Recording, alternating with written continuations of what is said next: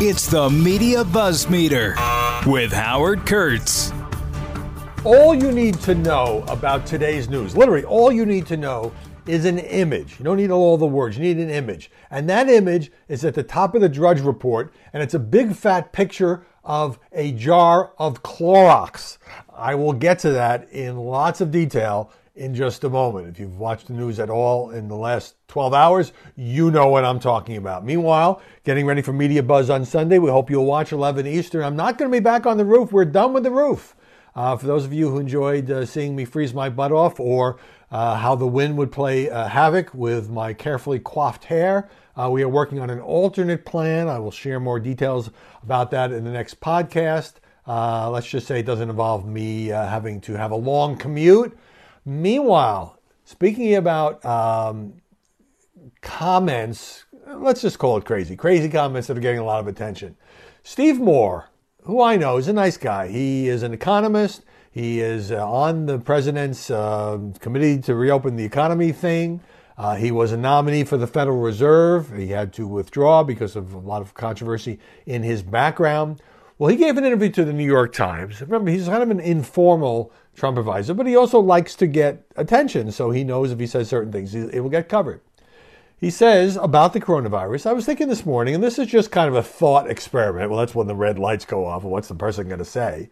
Why don't we just put everybody in a space outfit or something like that? Says Steve Moore. No, seriously. I mean, just thinking out loud, and maybe this is a crazy idea. Okay, this is me interjecting an editorial comment. Yeah, maybe it is a crazy idea. Quote, but instead of just locking down the economy and putting everyone in a kind of, you're right, we'd have to make 200 million of these, but it wouldn't have to cost $3 trillion to do that. I mean, I was looking online and there are these kinds of suits that they're building now, and you're not exposed, and, you know, you're kind of a ventilator. Okay, like I personally have always wanted to walk around in an astronaut get up, but 200 million spacesuits. Everyone in America will wear a spacesuit. Well, that would be one way of dealing with the crisis. Uh, Joe Biden was at a fundraiser, a virtual fundraiser, of course, uh, last night. He lets reporters into these things or monitor them. I guess used to be you would physically go to the fundraiser. And the former vice president said this mark my words, I think he, Trump, is going to try to kick back the election somehow, come up with some rationale why it can't be held. Imagine threatening not to fund the post office. Now, what in God's name is that about? That has to do with a question about if the post office needs a financial bailout, they should try to get the, the postal service to operate differently. Uh, more Biden, other than trying to let the word out that he's going to do all he can to make it very hard for people to vote. That's the only way he thinks he can possibly win.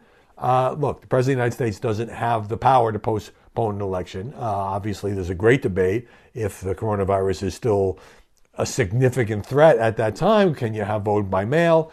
A lot of states do this, including some red states out west. Uh, the president's opposed to that. You know, that's you're going to hear a lot more about that. But I think Biden's just trying to, you know, gin up his donors by raising that spectacle. There's no reason to believe the president would do anything of the sort. Also in the news, uh, I mentioned the other day how the Tampa Bay Times, major newspaper in Florida, uh, is getting one of the federal bailout loans.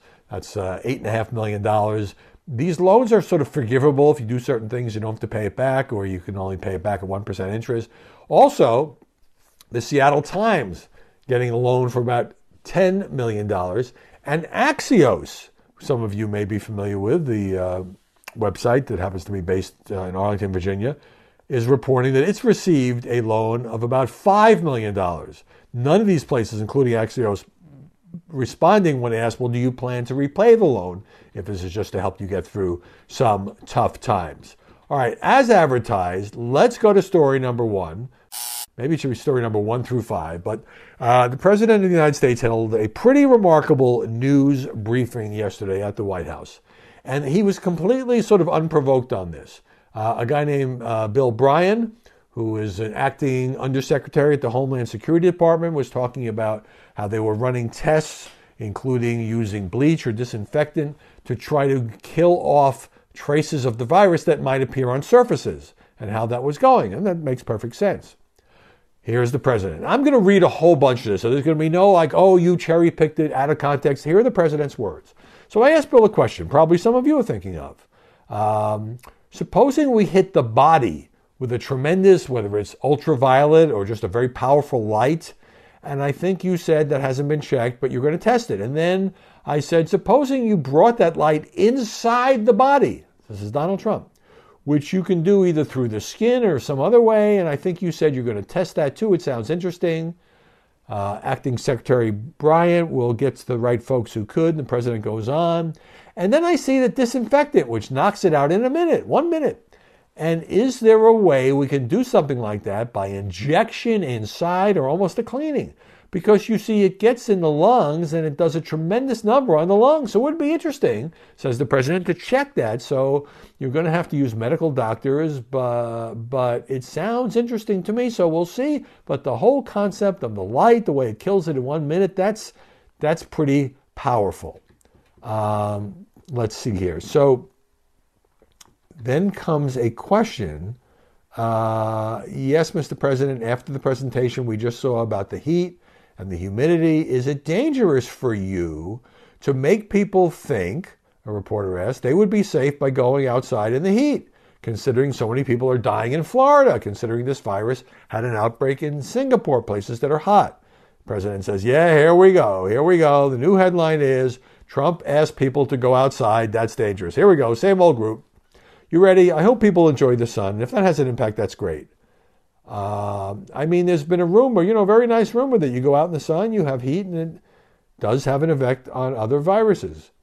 Um, okay, so the president goes, I'm just scrolling down here. I'd like you to speak to the medical doctors to see if there's any way you can apply light and heat to cure.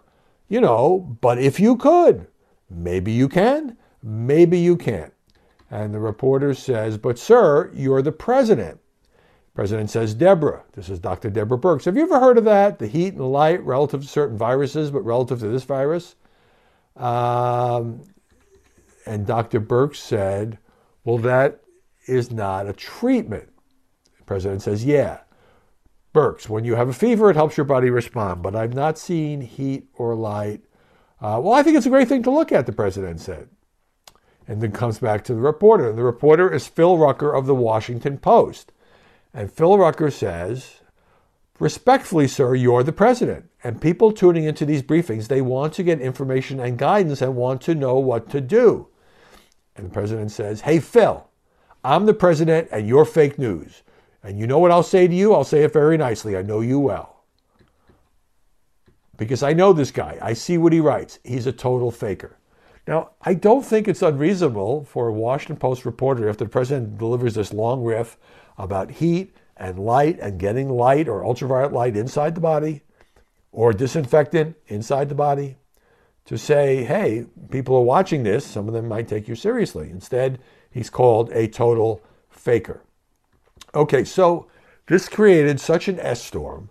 Uh, it's just, you know, every single media outlet is doing this and is quoting all kinds of doctors. I'll give you an example in a minute. That it prompted the White House to have to do a cleanup just a little before I sat down here. Kayleigh McEnany, the new White House press secretary, put out a statement. Statement didn't deny or dispute or modify anything the president said. It says the following President Trump has repeatedly said that Americans should consult with medical doctors regarding coronavirus treatment, a point that he emphasized again during yesterday's briefing. Leave it to the media to irresponsibly take President Trump out of context and run with negative headlines. Well, here's what I say to that. You don't need to worry about the negative headlines. The president said this to a nationwide audience, millions of people watching. He's on camera. You don't have to take our word for it. You can you can make up your mind. Was he just musing? Was he just spitballing? I mean, one of the things about President Trump is he thinks out loud. Now, sometimes that's fascinating to watch. Sometimes it makes you cringe. Uh, most politicians don't think out loud because they know they might say something uh, that might not play well. President Trump is not a typical politician, so I'll say that for him. But for him to go off about disinfecting and ultraviolet light inside the body, and you looked at, at Dr. Birx when he went to her on this, and she was sort of sitting there with a very tight expression on her face, uh, like she didn't know exactly what to say. And so this is the reason that political leaders, particularly on, an, on a on a crisis as serious as this, where the death toll every day um, is not necessarily rising, but it is substantial. So, all right, so here's the, the negative coverage Washington Post.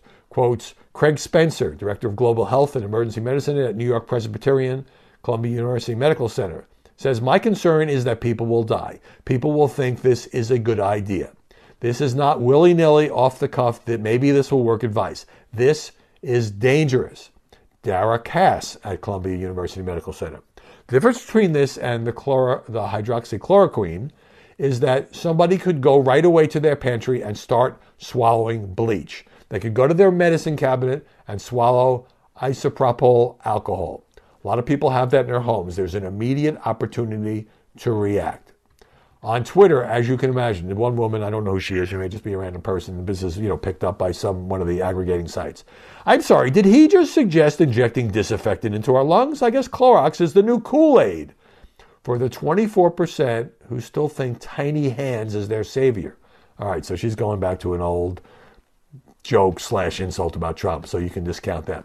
Cheri Jacobus, who despises Donald Trump, Republican strategist whose name, you know, is kind of well known here in Washington.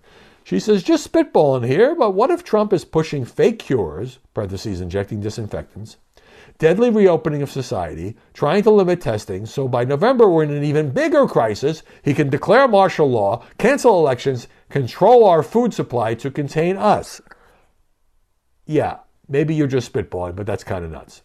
Lysol has put out a statement. Under no circumstances should our disinfectant products be administered into the human body through injection, ingestion, or any other route. So let's just say I don't think this was a very successful news conference by the president, uh, and therefore I think um, he should be more cautious in what he says because there are people who will try things that he says. I hope nobody's going to go and drink bleach. Um, and he says he suggested it to medical experts, but you know maybe you don't go public with it unless you have any reason to believe that this is a reasonable suggestion, which according to most medical experts, probably all medical experts, it is not. All right, story number two. New York Times has a piece about the president's, it's sort of behind the scenes at the White House these days. It says he arrives at the Oval Office these days as late as noon. He's usually in a sour mood after his morning marathon of television. President sees few allies no matter which channel he clicks. He's angry even with Fox, an old security blanket, says the Times, for not portraying him as he would like to be seen. Also says he watches uh, Fox and then he watches CNN and then he'll he'll dip into MSNBC for a little rage watching. That's the Times' phrase. And he makes uh, time to watch Andrew Cuomo's briefings from New York, closely monitoring for a sporadic compliment or snipe. Uh, it makes the obvious point that the President of the United States is confined to the White House. Obviously, he can travel on Air Force One, but he's isolated from the supporters, visitors, travel, and golf that once entertained him. Even Republicans, says the paper, have criticized Mr. Trump's briefings as long winded and his rough handling of critics as unproductive. President's primary focus, uh, advisor said, is assessing how his performance on the virus is measured in the news media and the extent to which history will blame him. Here's Stephen Moore, I mentioned earlier about the uh, spacesuits. He's also the one who compared the protesters in certain states to Rosa Parks. But he says on the record, he's frustrated. Uh, it's like being hit with a meteor. Well, I can understand that. This is my favorite part of the story. Mike Lindell, the My Pillow guy, Trump uh, donor and campaign surrogate, uh, surrogate excuse me, uh, when he visited the White House, this was back in the middle of March when you, it was still kind of safe to visit the White House. The president seemed so glum that Mr. Lindell pulled out his phone to show him a text message from a Democratic voting friend of his who thought Trump was doing a good job. Trump perked up after hearing the praise. Quote, I just wanted to give him a little confidence, says Mr. My Pillow. Uh, Trump won't hear any criticism of the briefings. Aide says he views them as primetime shows that are the best substitute for the rallies he can no longer attend but craves. Says that Trump rarely attends the actual coronavirus task force meetings that precede the briefings. He typically doesn't prepare before he steps in front of the cameras. He's often seeing the final version of the main talking points. You know, it's a script he reads at the top. He tweaks it with a Sharpie just before he reads them live. He hastily plows through them in a monotone, usually in order to get to the question and answer bullying sessions. This is how the Times describes, because it doesn't like the fact that he pushes back against reporters. Now, I've been critical of that, depending on the circumstance, the question, the reporter, and what the president actually says. When he finishes the briefings, 90 minutes or more later, he goes back to the Oval to watch the end of the briefings on TV when he turns it over to the medical experts and compare notes with whoever is around from his inner circle. And sometimes they'll just keep going. They'll bring in some french fries and Diet Coke and keep yakking away. Uh, my favorite uh, paragraph in here Mark Meadows, the new White House Chief of Staff, still finding his footing and adjusting to the nocturnal habits of Mr. Trump, who recently placed a phone call to Meadows at 3:19 a.m. Uh, okay, I'm just thinking, like, if I work for the president and he called me at three o'clock in the morning, like how uh, coherent I could, could be if I answered the phone. On the one hand, I'd want to say, seriously, sir? Like, it's three in the morning, go to bed. On the other hand, he's the leader of the free world, so you probably wouldn't say that. All right. You're always on call if you work for this president. Don't go anywhere. More Buzzmeter coming your way in just a moment. Story number three has to do with Georgia. And Georgia came up again yesterday at the briefing because on the previous day's briefing, so that would have been uh, Wednesday, uh, the president sort of seemingly reluctantly but unmistakably criticized Georgia Governor Brian Kemp for reopening his state today. It's happening today. It's happening nail salons, tattoo parlors, fitness centers, bowling alleys are all opening up. On Monday, I believe, it'll be restaurants and movie theaters.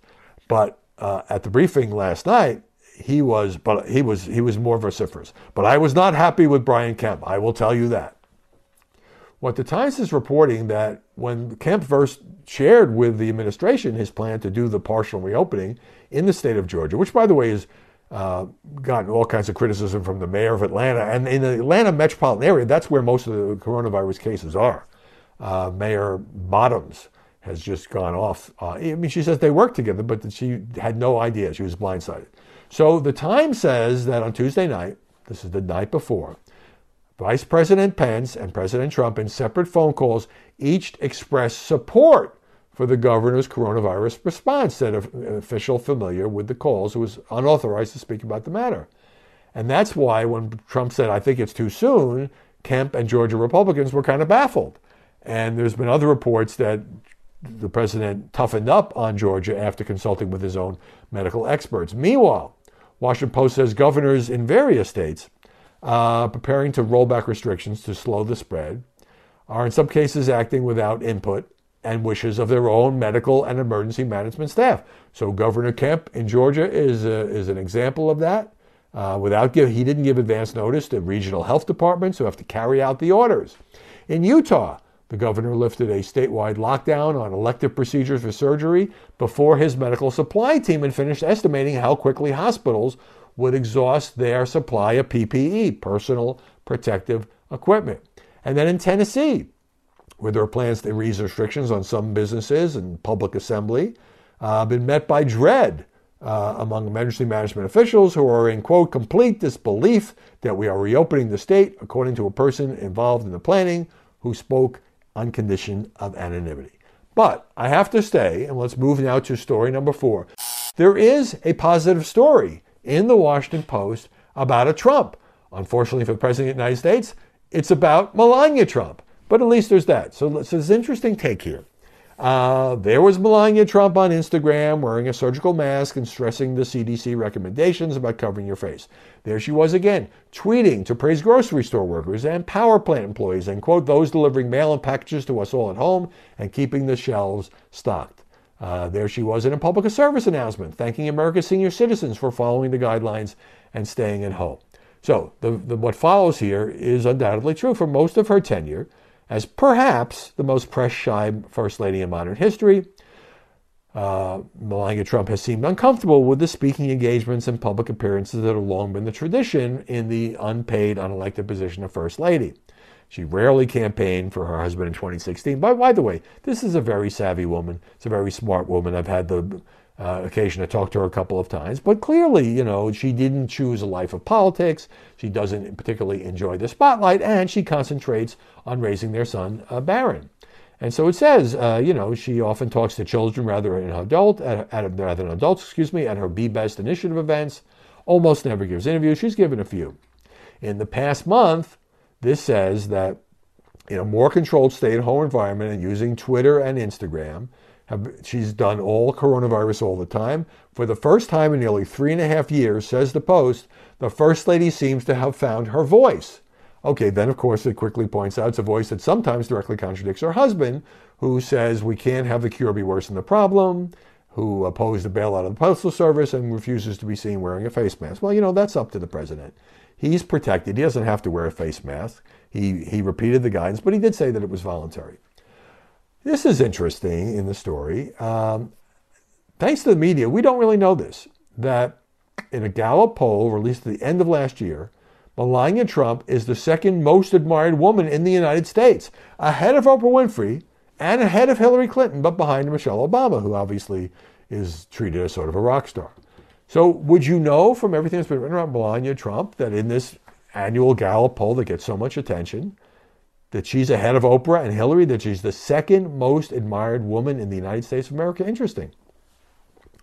Um, also, Stephanie Grisham, who has gone, who was the White House press secretary, as you know, went back to becoming Melania's chief of staff, said in a time when social distancing is vital, she is reaching out to connect with the American people through videos and social media. By the way, I think it's not a coincidence that Stephanie Grisham goes back to work on the First Lady's staff and she's suddenly getting positive press. She's suddenly out there more, at least through social media and videos. I think that's a good thing. Okay, still, there has to be a to be sure paragraph. To be sure. Melania Trump's faced some criticism. For example, some observers have wondered whether she's violating social distancing guidelines. Wait for this because her hair and nails look so put together. But here is a person who is a friend of the family, who is sometimes credited with introducing Donald and Melania, who said, Look, bozos, he doesn't, that's me speaking. He, this person doesn't say that. Uh, she was a successful model for many years. Models know how to do their makeup because they have to do their makeup four times a day. So I would assume, assume she knows how to do her makeup, her hair, all of that. And you know what? I would assume the same. All right, story number five. Uh, man, did Andrew Cuomo unload on Mitch McConnell when he said, you know what, these states that have spent too much money on public employee unions, etc., maybe they should just be allowed to go bankrupt. And Governor Cuomo says that's a dumb idea that reeks of ugly partisanship. And this is after the, uh, the House now has passed the Senate bill, $484 billion ballot bill, which doesn't include any help for the states, which the Democrats wanted they couldn't get. This is the real, real, one of the really dumb ideas of all time, says Andrew Cuomo. That's how you're going to bring this national economy back by states declaring bankruptcy. You will see a collapse of the national economy. He also, um, McConnell put out a, a document that Politico described as being titled Stopping Blue State Bailouts. Vicious, says Cuomo. What he's saying is don't help New York State because it's a Democratic state. How ugly a thought. Just think of what he's saying, says Cuomo. 15,000 people died in New York, but they were predominantly Democrats, so why should we help them? Well, you know who else is beating up on uh, the Senate Majority Leader? Congressman Peter King of Long Island, who's a Republican. He said, Let me just go back to my self proclaimed Grim Reaper, Senator McConnell. McConnell had once given himself, tongue in cheek, that nickname. To say that it is free money to provide funds for cops, firefighters, fighters, and healthcare workers makes McConnell the Marie Antoinette of the Senate. This is Peter King, conservative Republican who also happens not to be uh, running again for reelection, so he can say those things about the GOP leader in the other chamber. And finally, I'm just going to throw this in story number six from the BBC. I love this story. The Rolling Stones have released their first record, their first song in eight years with Sir Mick Jagger. You can tell this is a British publication. I forgot that he had been knighted. Singing, Life was so beautiful, now we all got locked down, feel like a ghost living in a ghost town. So the band put out a statement saying this actually was recorded a year ago in LA, but was finished in lockdown. Uh, we thought it would resonate through the times we're living in, says Sir Mick. Uh, Mick said that he wrote this thing in about 10 minutes. Um, it wasn't written for now, but it was written about being in a place which was full of life, and then now that's also bereft of life.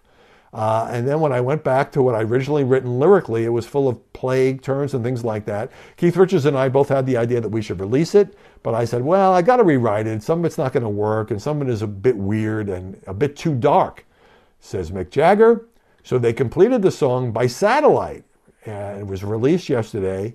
Um, Keith Richards saying it's sort of eerie that it's suddenly coming to life. We did it, for, sort of did it from outer space, but I actually liked the way it turned out. You know, there's a long history of rock and roll bands, thinking back to Crosby, Stills, and Nash putting out, and Young putting out the song Four Dead in Ohio, I think largely written by Neil Young after the tragic Kent State shootings in 1970. And, you know, uh, obviously most of these rock bands are liberals, so they often um, who was it that's saying, let's impeach the president? I think that may have been CSN as well. But I'm glad to see the Rolling Stones, even at their relatively advanced age, putting out this record. Apparently, they've got it's part of a new album that's going to be coming out, first one in eight years.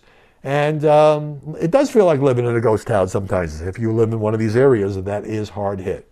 So let me say to all of you number one, please watch Media Buzz on Sunday, 11 Eastern. We're going to deal with all of this and much more, all the stuff we've been talking about on the podcast much uh, all week, plus the breaking news.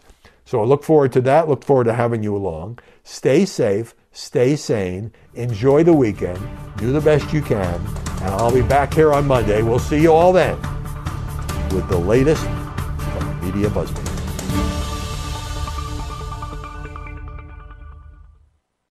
From the Fox News Podcasts Network. In these ever changing times, you can rely on Fox News for hourly updates for the very latest news and information on your time. Listen and download now at foxnewspodcast.com or wherever you get your favorite podcasts.